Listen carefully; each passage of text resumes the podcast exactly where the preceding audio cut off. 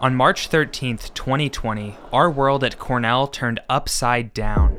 New this morning, beginning today, events drawing more than 100 people on Cornell University's campus will be either postponed or canceled. And this is just one of a number of new university policies amid the global coronavirus outbreak. Six months later, we're back at college, although it's undoubtedly different than it was.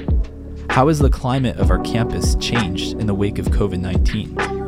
At Cornell, as you mentioned, they've been able to drive the infection rate low, very low, and they're doing it through a combination of robust testing. Students are getting t- tested. What about our spiritual lives? We're going to have church on Sunday. Uh, there is absolutely no reason not to have church as far as safety. Our politics, We are going to win four more years, and then after that, we'll go for another four years. Our understanding of racial injustice?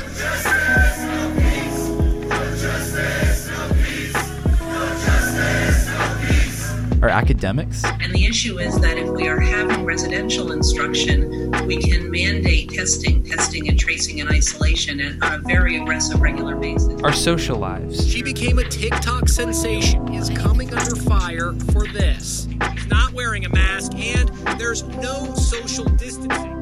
In season one of Claire Talks, we want to explore how the climate of higher education has changed during the pandemic, along with the lessons and truths we have learned through it all.